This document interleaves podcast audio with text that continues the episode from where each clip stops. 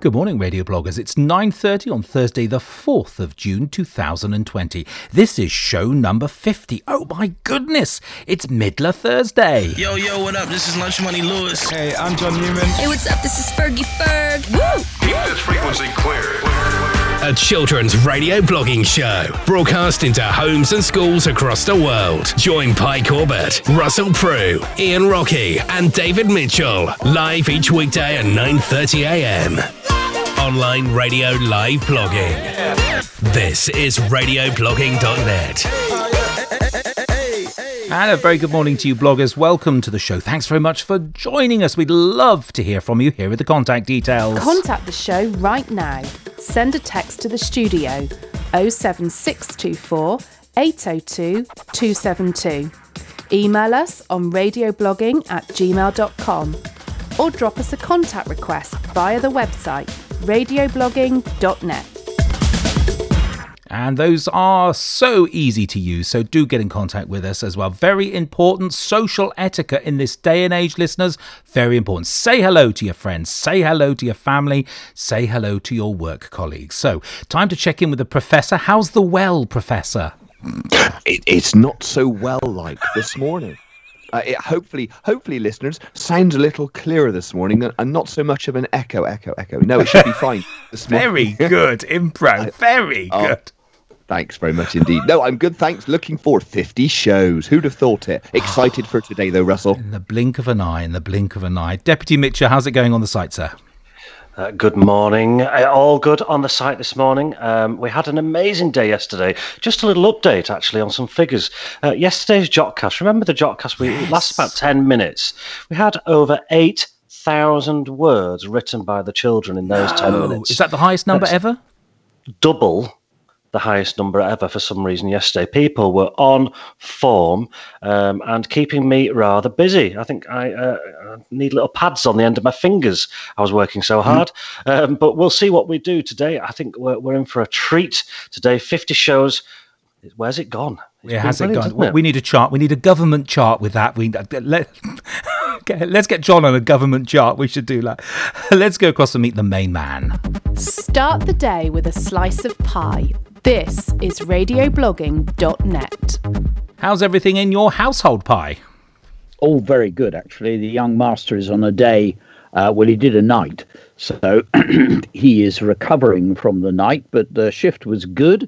Everybody is happy, and because uh, those of you who don't know, he works with old people, so um, he usually is at work now wheeling the trolley round and making sure everybody's had brekkie, uh, but he's resting at home, so that's all good. He's safe, and uh, we're both fine. And news from the aunt on the dog front: the dogs are possibly going to be having a move. Um, she's thinking of moving house, which is a bit crazy between you and me, Russell, because she is very, very, very ancient. And the idea of moving a house when you're almost ninety years old seems to be crazy. But the dogs are very excited about this because they are going to be moving down near to the seaside. So they're looking forward to runs along the beach. So, yeah, all good. And I'm really looking forward to cracking on with some games, Russell. Creative Games. Play and try with Ian and Pie. Morning, boss. Are you there?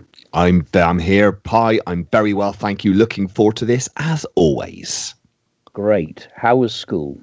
School's okay, thank you. Thank you for asking. School's yeah. okay. I've got a great team, and we're uh, we're good to go for Monday. Thank you very much. Okay, all right. So uh, everyone coming, they'll be really looking forward to coming back in, and a little bit, little bit worried, a little bit apprehensive. You can understand that. It's been a long time, but I bet they'll be looking forward to coming back in and being with all their mates again and getting back into the routines of it all. Yeah, I think um, so. I thought we'd crack in with just one of those little get very fast games, um, and as a poem by a poet called Robert Southey, written donkeys years ago, um, actually written two hundred years ago, called The Cataract of Lodore. Now, a cataract is a dirty great waterfall, and this waterfall is up somewhere in uh, near Keswick. I've, I've driven there, actually. Um, you walk up through the woods to see it.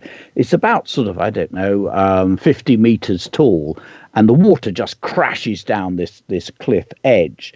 And in his poem, to describe it, he just made an enormous list of, uh, you know, those uh, the verbs that end in ing, like running, jumping, leaping. Yeah. So he says the waterfalls were leaping, running, jumping, dashing. And we just keep going like that. And we, we see who is the one uh, that dries up. Now, those of you who've not been with us before, we always start with a couple of games just to warm our brains up, just to get us into that creative mood, just to get used to generating ideas very fast. Because if you can't think of ideas, then you're going to find it very hard to write creatively. Because when we write creatively, we need to be generating possibilities, but also judging, choosing and selecting. So this is about generating. So the waterfall was... I'll start us off. Leaping.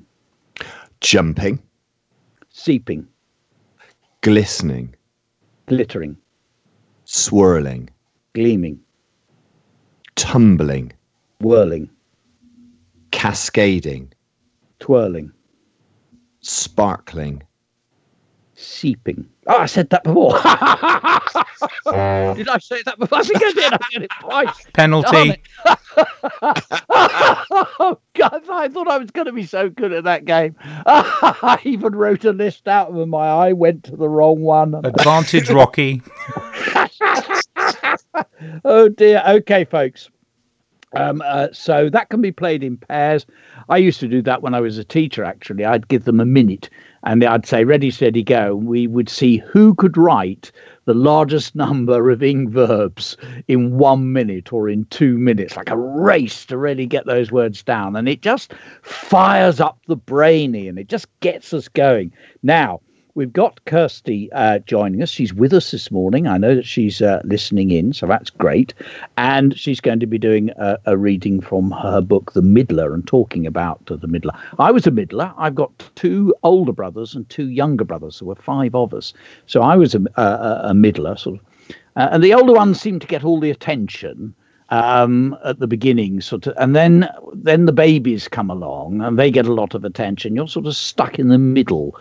Um so it was a book that really attracted me. So one of the things in it uh, in the book is the children are warned not to go near the boundary. There's this town, Ian, and it has a boundary around it, and bo- beyond the boundary are the wanderers, and the children are warned, don't go near the boundary. What do you think they do, Ian? Go near the boundary. Yes, exactly. It's what I call a warning story. It's, it's a great way to open a story. Mm. Start with a warning, like don't go down by the canal. And there you are. There's the plot. What are they going to do? They're going to go to the canal. Something's going to go wrong. I mean, fall in or something. Then they're going to need a rescue. I mean, usually at the end of this sort of story, the person who told you not to do it catches up with you in the end uh, and tells you off, you know, and you get grounded for two weeks. My mother was always grounding us, saying you're grounded. You have to stay in your bedroom. Mm-hmm. Um, uh, and then we'd escape, of course. Now, let's generate a lot of warning starters, okay? Okay. So you start this time. Uh, don't wander off the path. Mm, that's a Little Red Riding Hood one, isn't it? Mm. Yeah. Don't touch that red button. Uh, come home straight away or else. Yeah. Don't you hang around down by the bus stop. Uh, I wouldn't swim there if I were you. I don't know why I find that one funny. There must be something in the past. I, I do remember actually years ago, I think I was about seven or eight, Um, being told not to go into the, uh, we do have a canal near us, not to go into the canal. And of course I went in, in a shallow bit, and I trod on a piece of glass. And because I was in the water, I didn't really feel it until I got out and I put my Wellington boots on. And then I could sort of feel, oh, it was really horrible. Um, yeah. Okay, so don't you muck around with P T Burkiss. P T Burkiss was my best friend, and my mother disapproved of him. She actually disapproved of many things in my life. oh, um, let's have. Let's go with don't touch the hot pan. Yes. All right. Don't play. Don't don't fool around by drains. Don't try to open the door whilst the train is moving. That always frightens me when we've been on aeroplanes. Mm. Um, I, a couple of times I've had the, the uh, um, seat by the door And it always worries me. What happens if somebody opens the door? Mm. Well, of course, they, I don't think they can actually open the door. It must be locked. Um, but that always frightens me. OK, folks, we have got two possibilities. Uh, we've got that idea of the warning story. And of course, what Ian and I were doing there, we were drawing on things from our past, probably when we were children, that people used to warn us about. Um, things like, I can remember in the conker season, uh, and you'd have to try and make a hole in your conker. And of course, if you hold the conker in the palm of your hand, and then you've got some sort of sharp instrument, and you're pushing into it, it'll suddenly go through the conker into the palm of your hand. So what we're doing is we're drawing on all sorts of things that mums and dads and teachers used to warn us about. Um, so generating some warning starters, or going for that very rapid ing verb. And while you're playing this at home or in school, I think, Russell, we could have a musical interlude. What have you got for us? I'm going to delight you. Today's choice inspired by Andrew Kilgore and family. And he thought we should play this. And so we are. Contact the show right now. Send a text to the studio. oh seven six two four, eight oh two, two seven two. Email us on radioblogging at gmail dot com or drop us a contact request via the website radio blogging dot net.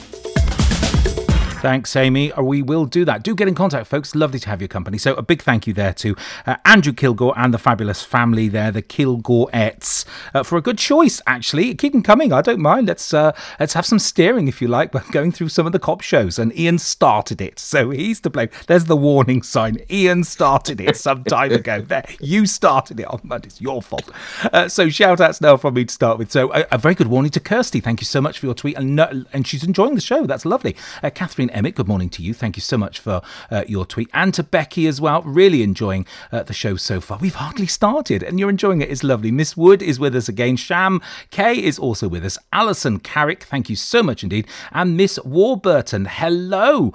Are you any relation? Can I get a loaf? I'm st- how exciting. Lovely. Team three and the Great Green uh, team. I guess that's someone there. So lovely video from a teacher giving some work. And of course, we're included in that. Alice, hello. Thank you very much to you as well. And Lloyd Mason Edwards, thank you so much for your message. Really, really kind to hear from you. Hello to Rich Simpson as well. Uh, good morning to you all. Ian, what do you have from us?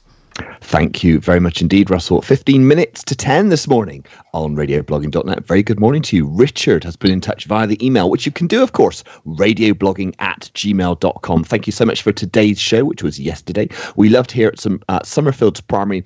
It was the first day we had all of our laptops to our own, type our own responses on rather than calling them out for me to have to type and submit. Really like the ability uh, to download teacher notes in advance as well, so I knew what the games were. Great stuff. Thanks for doing it all, Richard. Thanks so much for getting in touch. Really, really kind of you. Jamie, of course, has been in touch as well. Jamie Graysmith, good morning. Thanks, everyone. Just want to say thanks for the programme notes. Back in school with children, it allows me to enjoy the show without trying to scribble everything down and teach at the same time. Keep up the great work. We are hugely grateful for your continued inspiration.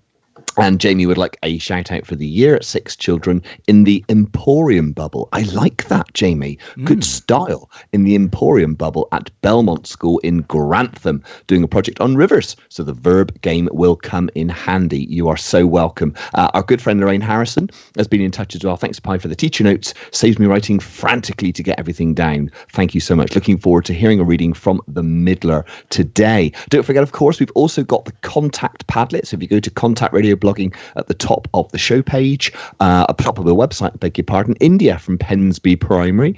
Uh, good morning to you. Thank you for getting in touch. All the year fives are in today. Miss Channel Clark and the year six boys at Westfield Primary School. Ready for the show. Enjoying tuning in every day, working hard with responses. Thank you. Rebecca from Brunel Class, twenty-first day listening. Shout out for Poppy, Miss F and all her friends from Brunel Class at Saint Paul's Poynton. Thomas G and Sarah, Missus Murrin, very good friend there from Stone with Woodford. Looking forward to hearing Kirsty's reading from The Middler. Uh, thank you so much for getting in touch. Edith as well. I'd like a shout out for Betty, Martha and Daphne. Loving the show. So excited from today. Missus Eltringham, good morning. How are you today? Please can I have one of your wonderful shout-outs for the lovely boys and girls in P five and six at Skelmorley Primary. They have been regular listeners and their writing is flourishing. That is why we do it. Thank you, Missus Eltringham. Thank you for getting in touch. Bebop Would like a shout out, as would Honora, uh, for her teacher, Missus Shirtlift. Absolutely, no problem at all. Axel from Stone School as well. Thank you very much indeed. Just a couple of very quick comments, because of course you can comment on the bottom of the show page, being of course the fourth of June. Olivia, Missus Hollis, who can't wait for today. Absolutely loved the book. Had to read it in one go. It was so gripping. Thank you, Radio Blogging team, for continuing to introduce new and exciting authors to the audience alongside more established ones. And in fact, looking on Twitter last night and this morning, um, people are getting hold of books that have been recommended by our show, which is really, really lovely. Uh, Kirat, good morning to you. Missus Lane as well. Shout out for Ashcroft Infants, Year two Key Worker Children, listening for the first time. I will come back a little later with a few more shout outs, but now we can move on with the show at twelve minutes past ten. It uh, twelve minutes to ten. Let's not go too fast. It's over to Pie Corbett. Ah, great stuff. Okay, Jamie, Jamie at Bel- Belmont. Did I hear? Did I hear Jamie Grossmith? Did I? Yeah, you did. Absolutely, I did. It's yeah. Jamie. Hello, Jamie. Ah, great to be in touch again. Yeah, Jamie's a fabulous teacher who uh, worked on a project with me, and I remember him doing a presentation about some of the writing the children uh, had done. Jamie, you'll remember this moment, and it was so moving. Wonderful writing. Yeah, great teacher writing. Fabulous to have you on board, Jamie, with your children there. Really good to uh, have that. Right, Kirsty, we're almost upon your the moment where we're going to hear your reading. So everybody's on today's show. And just above where it says activity one, you will see an orange box that says Kirsty Applebaum response. So if we click on there, nothing happens. Oh, yes, it does. The blue line goes across the top and bingo, up comes a green pattern. And that is what is called a Padlet. And um, uh, this is where we're going to post a response to the reading. Now, in order to do that, if you've never done this before, Uh, you click on that pink blob with the plus mark and bingo, up comes what looks rather like a post-it note. And where it says title, that's where you type your name. So I've written Pie. Now, we have to have your name. We uh, everything is double checked. Everything is read. So we have to have your name up there so we know who has posted the response. And then drop the cursor down and you're ready to write. So what we're going to do is we're going to listen to um, Kirsty introduce the book. And she's going to read from the beginning of um, chapter two uh, to us. And then we'd l- like to write a, uh, a thoughtful response um, back to Kirsty so that she can um, pick up on what we thought of uh, the reading. So sometimes people write about things that they liked or the, maybe um, uh, things that were unusual or surprised them. Or unanswered questions. Sometimes people predict what they think is going to happen in the rest of the story. People often quote little phrases that, oh, that's really nice, I like that. Uh, sometimes people pick up on questions for the author. I think it's always interesting to go back afterwards and look at the different responses and think, which is the most insightful? Because it's one thing to say, I love the reading, it was cool. That doesn't really tell us very much. I think the ones that are interesting, where people raise really perceptive questions. One of the things that I'm wondering, and you'll notice this during the reading, you've got very different characters. You've got Maggie, you've got, uh, you've got Jed, and they're both very, very different characters. And there's one moment where uh, Jed, it's mentioned that he has his granddad's watch. Why has he got his grand, uh, granddad's watch? Why is that mentioned? Is that going to be significant? I don't know. Um, but I'd be interested to know, and I'd need to read on. I think we're ready now, Russell, for Kirsty's uh, reading, and everybody can have their notebooks re- uh, to the fore. Jot thoughts down as you go along, and then when we've had it, we will write our response up. Kirsty will be able to see that. So here we go, The Middler.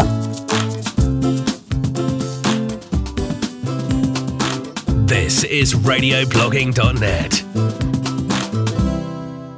Hi, my name's Kirsty Applebaum, and I am the author of two middle grade novels, The Middler and True Friend.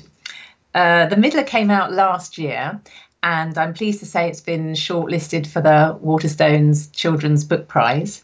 And True Friend came out this year, April, right in the middle of lockdown. Um, so I'm going to read to you a little bit from The Middler today, from my first book. And The Middler tells the story of an eleven-year-old girl called Maggie Cruz. And Maggie lives in a town called Fenniswick. And Fenniswick has a boundary all the way around it, and no one is allowed out and no one is allowed in. Um, I'm going to read you the prologue to begin with. It's very short. It's just four lines long, and it goes like this. Our eldest, Jed, got born first out of all of us. Our youngest, Trig, he got born four years later. And me, Maggie, I was in between, the middler, worse luck. So we know from that prologue that Maggie is a middle child, a middler, and we know that she's not all that happy about it. Um, the reason she's not that happy about it is because in her town, Fenniswick, only the eldest children are considered special. And they're considered so special that they're even chanted about in assembly. They're considered brave and heroic. And the middlers are not really considered important at all. We follow Maggie and her two brothers, Jed and Trig, on their first day back to school um, after a long, hot summer holiday in chapter one. And when they get there, there's an assembly. And during this assembly, the mayor comes in, and the mayor has a very important announcement. She says that wanderers have been spotted close to the town boundary. And this is really frightening news. Uh, Maggie's scared, but not just Maggie, the whole school is scared. The mayor says the wanderers are dirty, dangerous, deceitful. She keeps repeating it. She says they're dirty, dangerous, and deceitful. But she says the one way to keep yourself safe is to never go beyond the boundary. However, what's the first thing Jed wants to do when he gets home? He wants to go straight down to that boundary, hunting for wanderers. And Maggie's scared, but Jed's the eldest, so they all go with him. So Jed, Maggie, and Trig. And another friend of theirs, Lindy, who's also an eldest, like Jed, all go down to the boundary. And I'm going to read to you from chapter two, from that point where they're down at the boundary near where a hawthorn hedge forms part of the town boundary.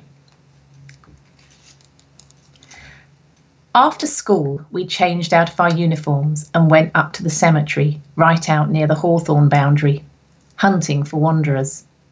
It was Jed's idea. Come on, he called down. Who's coming up next? He was balanced in the tallest tree, legs dappled by the leaves and the sun. Looked like he was wearing camouflage. The branches rippled in the heat. Me and Trig and Lindy all squinted up. Look, Jed pointed south past the red-berried hawthorn. Grandad Cruz's watch glinted on his wrist. I can see for miles. My heart kadunk, kadunk, kadunked under my T-shirt. Can you see any wanderers? Trig shaded his eyes with both hands. Course not, not yet, said Jed. We've got to watch and wait. He was really high. My stomach swirled just looking at him. Do you think the mayor will give us a reward? I shaded my eyes too. You know, if we find one, will she read our names out in assembly? Jed laughed. You're never going to spot one, Maggie. You're just a middler. You're too scared even to climb up here. Yeah, you're always too scared of everything. Lindy elbowed me and Trig out of the way.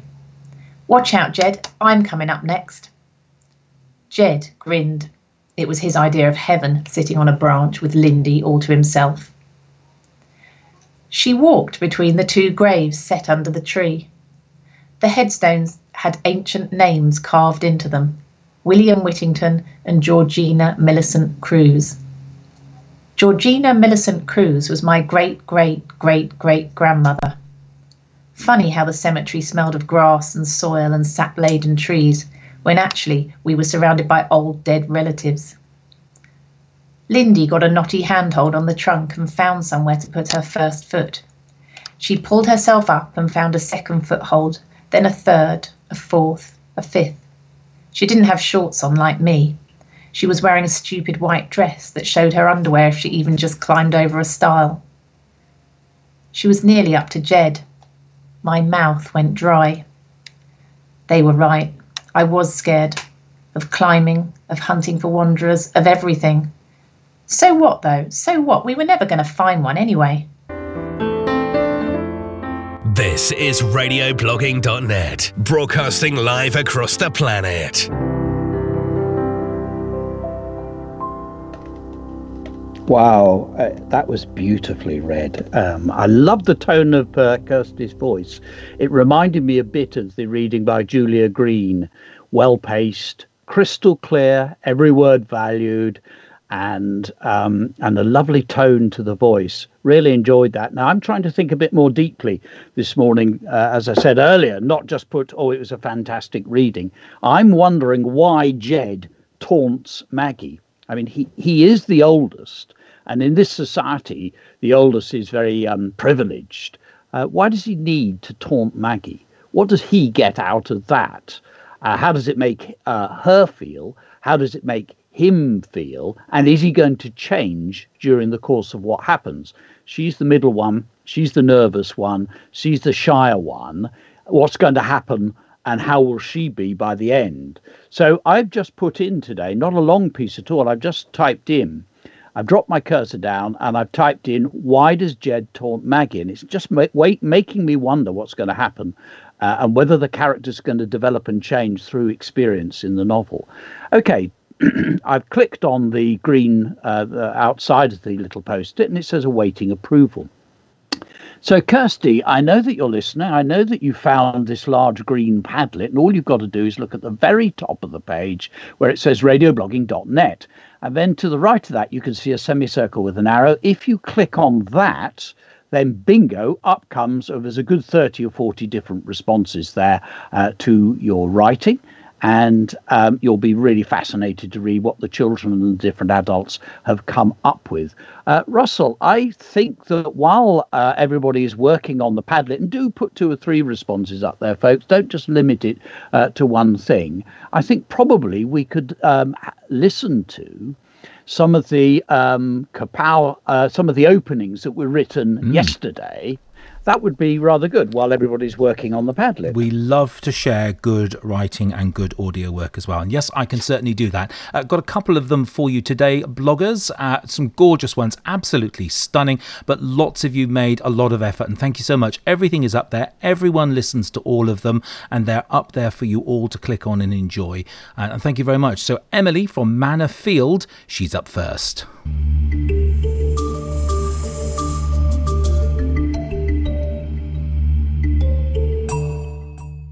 My heart was pounding. As I dashed up the crumbling stairwell, I remembered Raven's last threats. I will get you one day, even if it is the last thing I do. I shuddered. I knew full well that Raven and her sidekick Crab would be hunting me down right this second. Maybe they were behind me. No, they're miles away. Don't be silly, I told myself. I was just turning the corner when suddenly Crab grabbed my arm. You're coming with me, and Raven isn't happy, he whispered menacingly. I was finally caught.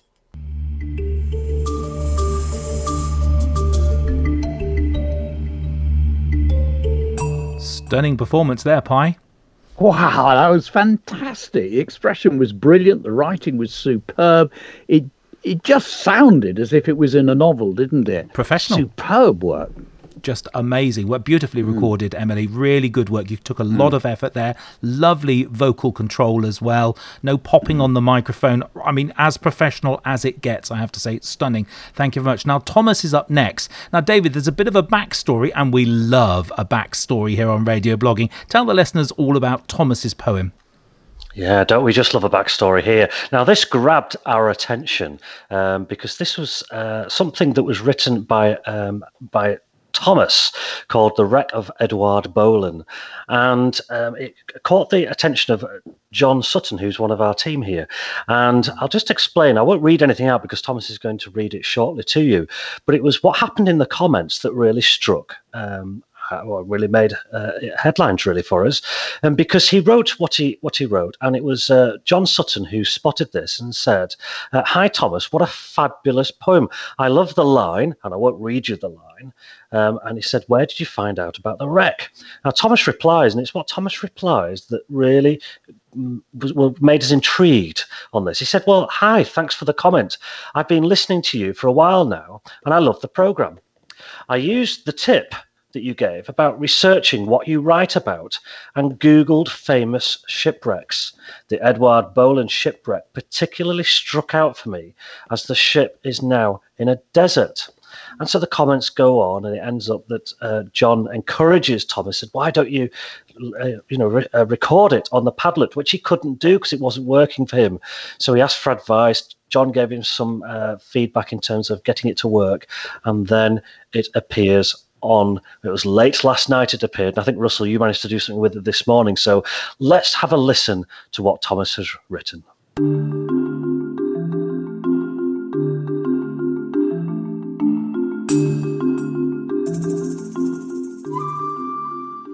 The Wreck of the Edward Bohlen.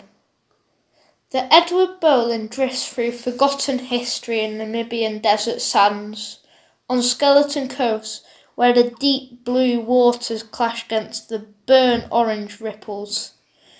The rusty carcass lies abandoned, caught out by the disorientating thick fogs rolling in. The bones of the ship pierce the sky like a jackal's howl. And over time, the arid wastes swallow the sea, burying the ship in a sandy tomb.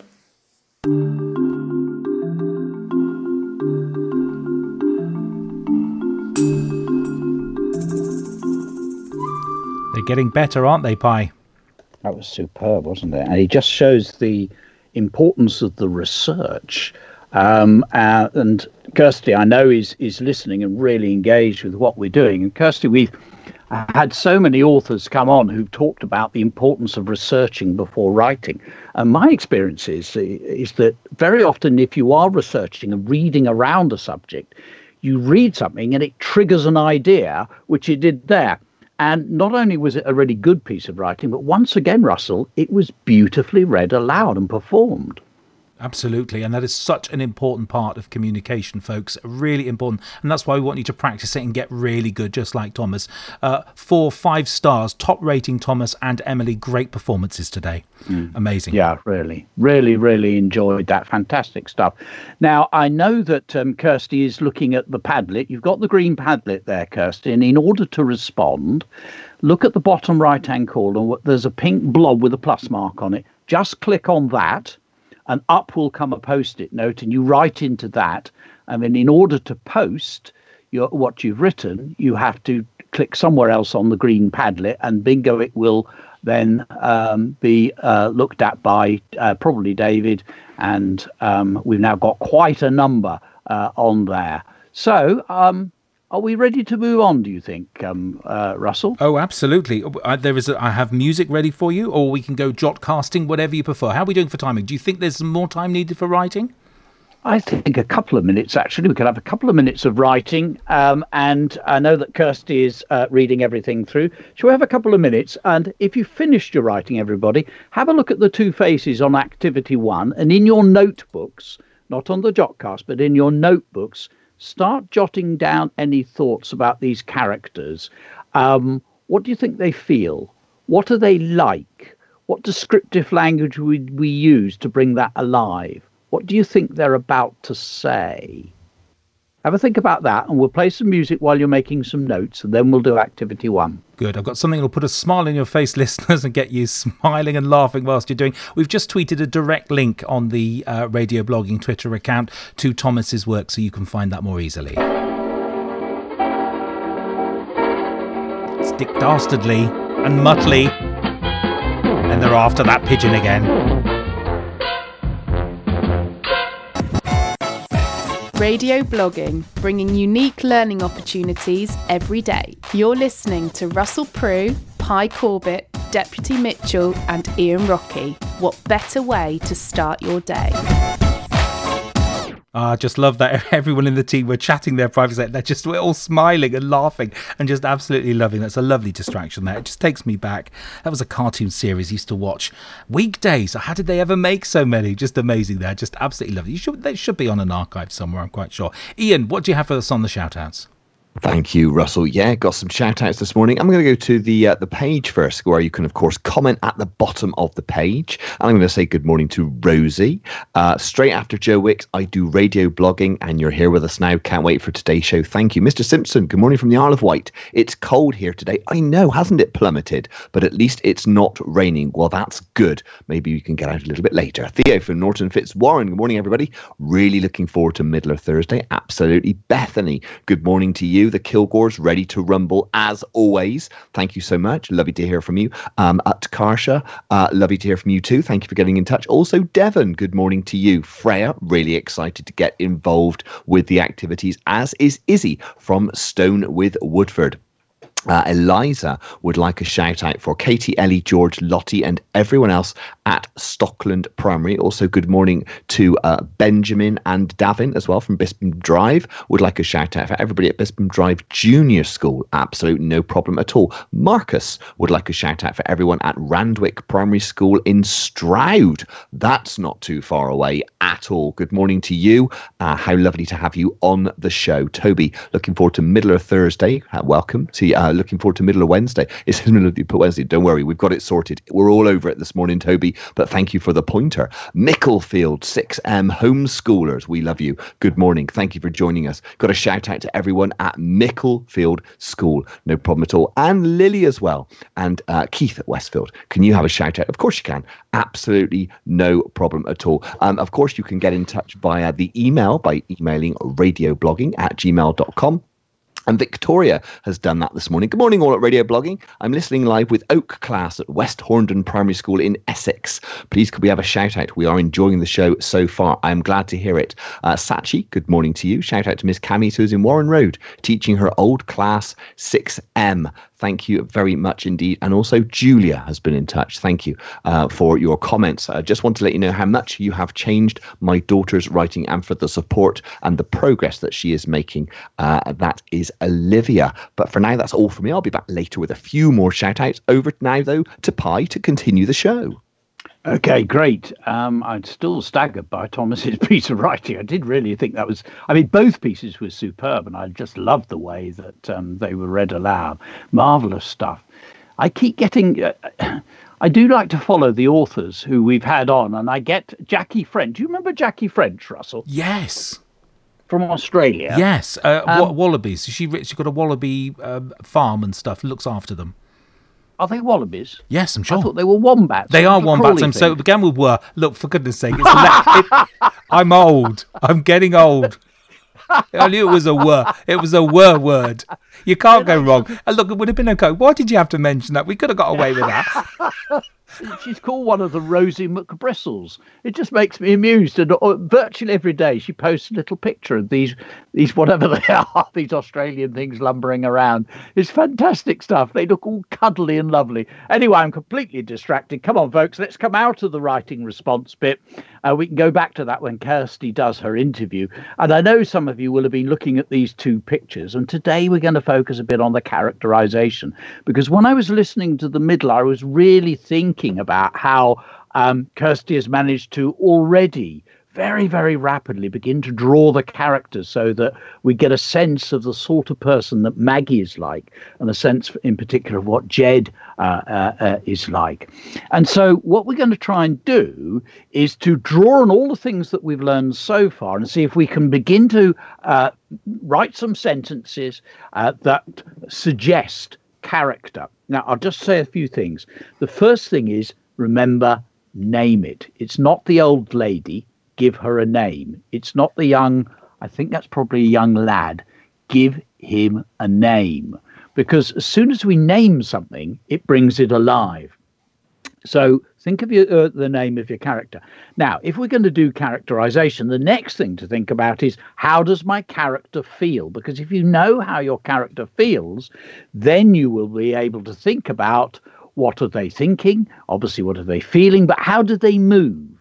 and um, and what might they say? And my big challenge is, I want you to suggest to me how your character is feeling by what they say and what they do. For instance, if you look at that lady at the uh, top, the older lady, if I'll call her Missus Goggins, you you find your own name for her. But if if Missus Goggins, well, if I wrote Missus Goggins swiveled round and glared, I haven't told you she's angry, but the fact that she is glaring, the reader instantly knows that she is angry, and she's swiveling round, so she's probably going to say something snappy. So if I write, uh, Missus Goggins swiveled round and glared straight at me. What are you doing here? She snapped. So now I'm building up the character through what she does, what she says, and how she says it. So those are going to be important bits, and we can do this bit by bit, sentence by sentence. A touch of description will also build the picture. And of course, in the old lady, you've got the eyes, you've got the hair. Look at that mouth. What does that mouth look like? A nice little simile there. And the skin, the way the skin is lying. And then with the young lad, you've got that amazing hair. You've got the curls. You've got the hood. Uh, you've got the eyes, you've got the teeth, you've got his hand held up there. So name it. Think about what your character feels. What might they say? What might they do? And a touch of description. So we start to build up two very distinct characters.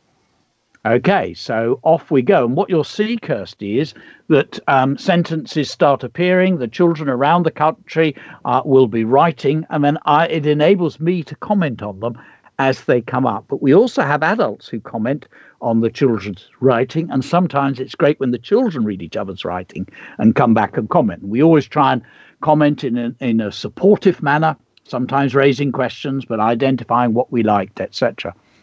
Oliver, the wrinkles on Gretchen's face show a roadmap of life experience as she stares with piercing eyes into my soul.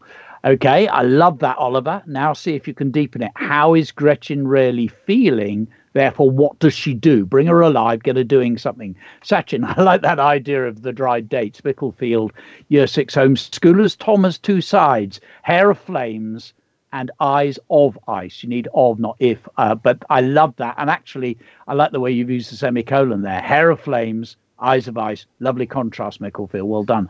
Archie, Missus Kandinsky jumped up and walked away, slamming the door behind her.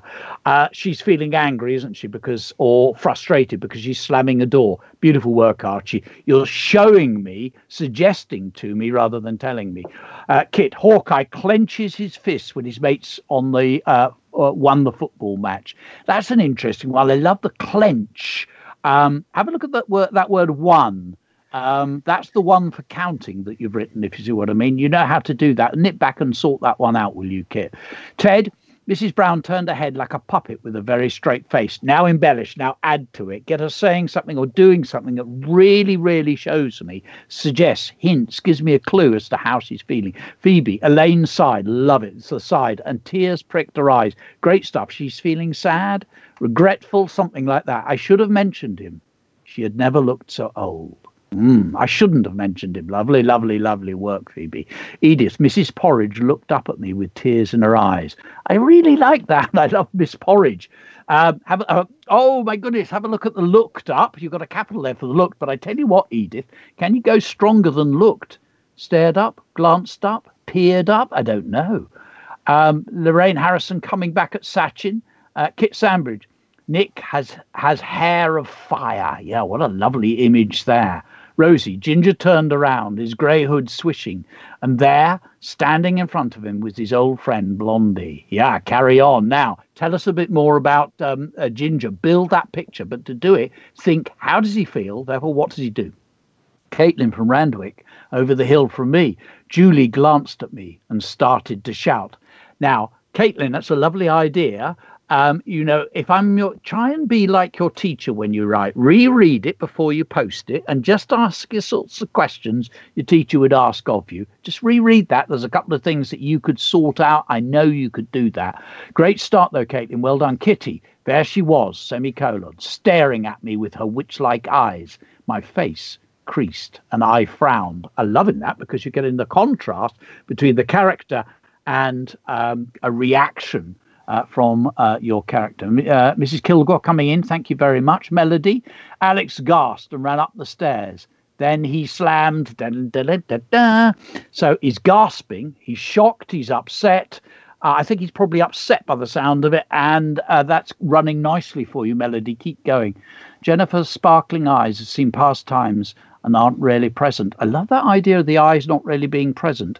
Jennifer's sparkling eyes. I think we need to edit that. Let's have a think. Jennifer's sparkling eyes.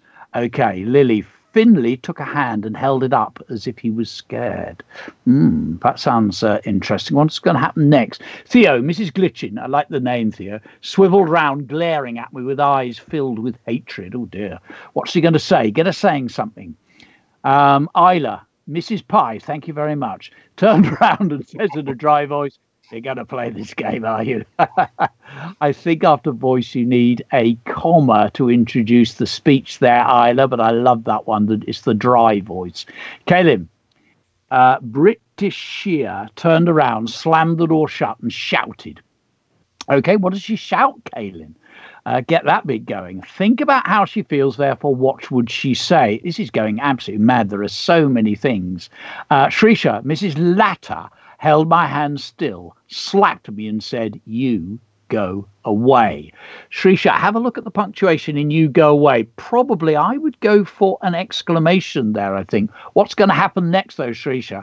What's the reaction of the character that Douglas, Missus Gregging, had wrinkles all over her face, but she was very scary. What's she going to say, do you think, uh, uh, uh, Douglas? Zach, Missus Groggin, Gogging, you'll need a capital there, Zach, turned around slowly, glancing into my lonely lost soul. I like that touch of alliteration there, Zach, and the glancing. That really brings it alive. C J, Missus Pullman stared at me. "No joke, Dylan.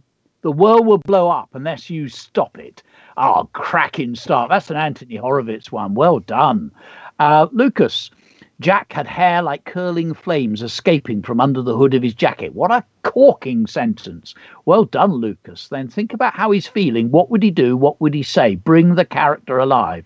Um, Oliver, she feels an intense surge of anger bubbling in her insides like a ticking bomb. Then what happens, Oliver? Oscar, Joe stared into the distance, trying to see something. Then what happens next? Nice little opening to a story there. You've got Oscar. Keith, Harry stared into your eyes, trying to read you.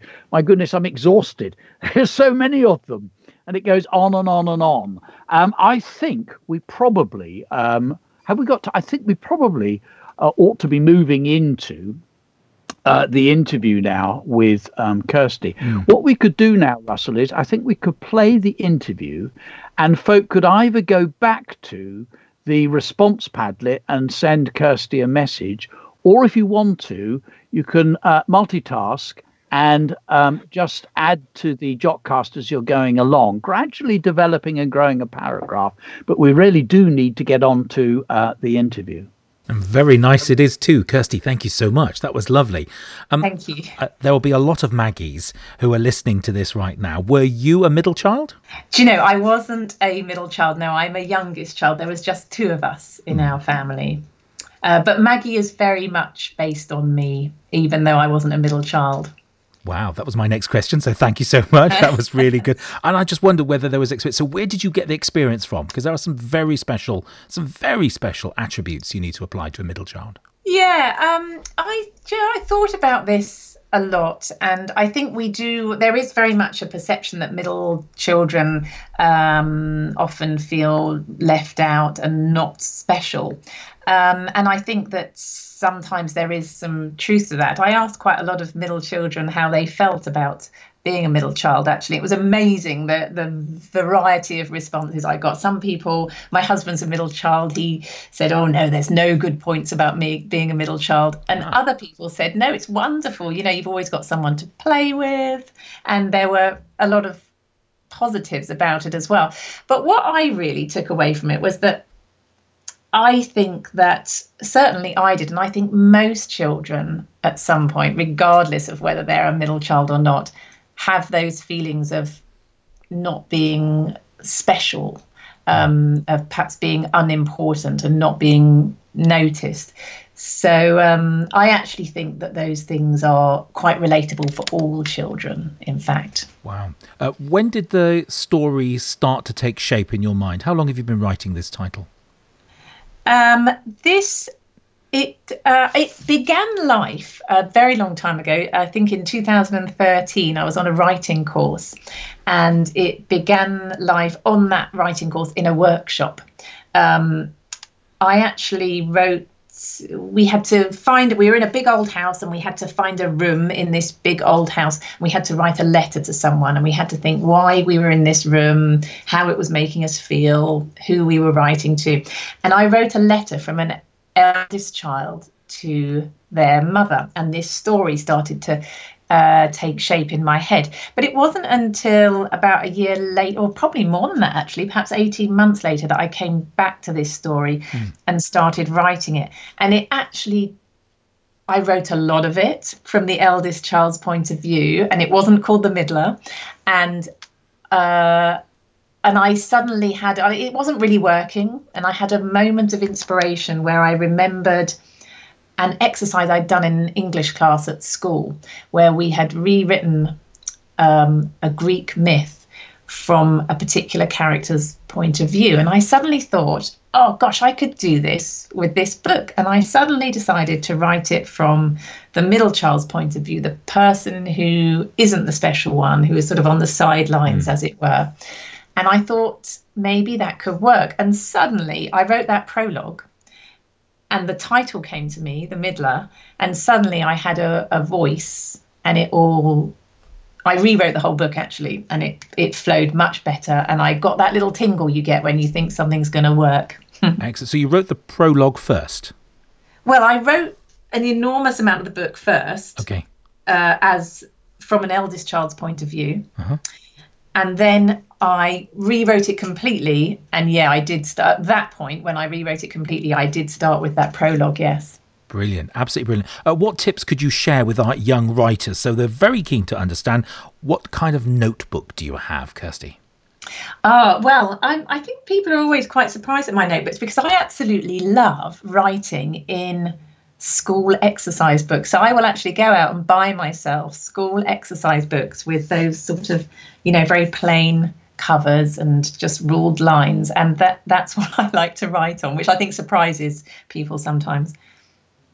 No, that's brilliant. I, I was surprised as well. Yes, it did. I was, I was expecting some leather-bound old thing that you picked up in a second-hand shop in the in Bath on one weekend or something. It's something peculiar. I know. I feel like that's what I should like, but no. actually what I really like, and no. I literally buy them in packs, big packs of twenty school exercise books, and wow. that's what I like writing on. That's good. And so what if we opened one of these, Kirsty, what would we find inside there? What, how and what do you take notes about? Um, well, all kinds of things. I, and, and actually, I, what, I, I have this sort of ideal image of myself, that I have one for each uh, story idea, and that um, I, I keep it ordered. And then maybe I have another one for when I go out and I'm just writing random things in. But actually what it happens in reality is they all get mixed up, and I end up, right, so you would actually find bits of story written in there.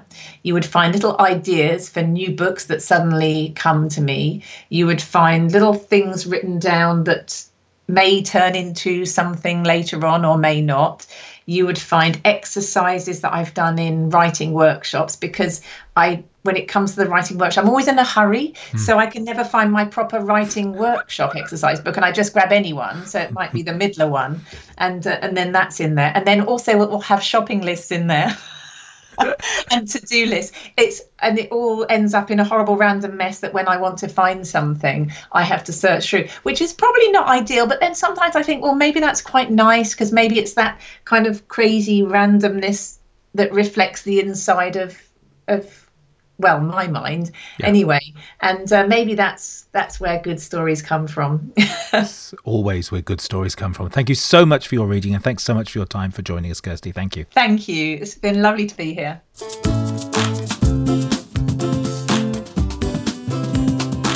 This is radioblogging dot net.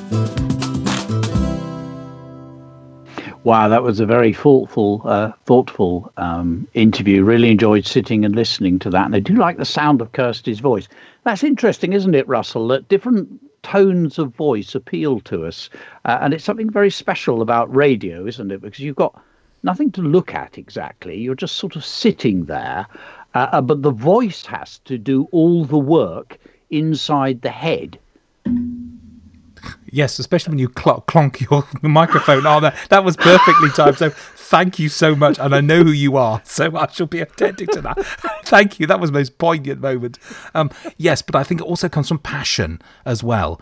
I, I don't think you can talk convincingly on anything if you don't really believe it. But performance, I love the, I love our performance Padlets. They're the most stunning element, and I love because that bridges the writing to the talking, and the, the two are just intrinsically linked together for me. They are, aren't they? And it's it's when you listen to the children reading aloud, and I know this from being a teacher, that sometimes you look at something a child's written and you think, well, that's not up to much. But if you say to the child, can you read it to us? Then when you hear the child read it with expression, it suddenly comes alive. I suppose it's the difference between um, uh, looking at a film script or a radio script or a play. It's the difference between looking at it on the page and then when it's read aloud, the voice, the musicality of the voice, the expression brings the words alive, and it does something to the imagination. You're also absolutely right. I'm sure there is nothing quite like enthusiasm, mm. passion. It, it spreads.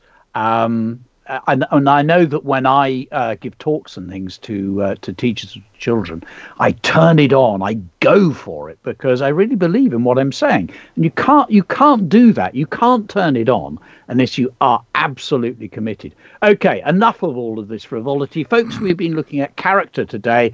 If you come out of the Jotcast, look at activity two. This is the last thing that we do. And there's our orange box which says contrasting characters. Click on that, and this leads us into our final activity, which is, of course, to write about a character. And so what we've said when we're doing this, what we're thinking about is make sure that you have, don't use my names, use your own uh, your own names, because this is your piece of writing, remember. So name your characters, think about how your character's feeling, and great to get contrasting characters, because in The Middler we have definitely got some contrasting characters. And if in a story you have two people who feel or behave in different ways, you're going to get conflict, and out of that, a story is probably going to arise. So contrasting characters is a good little writing tactic and moves us forwards from having one main character. OK, so think about how your character feels or what sort of person they are. Are they a shy person? Are they a bossy person? What are they like, or how are they feeling? And that will then tell you what they're going to do, what they're going to say, and how they say it. Touch of description can be very helpful. So here we go. I've got three uh, paragraphs, and this actually builds on something that we did do about twenty shows ago. So some of you will be building, some of you will have been taught some of this in school. I'll read you my model out, and then we'll talk about how you can record it uh, yourselves. Jake opened the door, slipped into the room, and sat down behind the others. Sorry I'm late, he mumbled, staring at his toes, trying not to catch anyone's eye. Mister Duggan droned on and on about fronted adverbials, while Jake chewed over what had happened. He could not forget the look on his mum's face when they had slammed the door.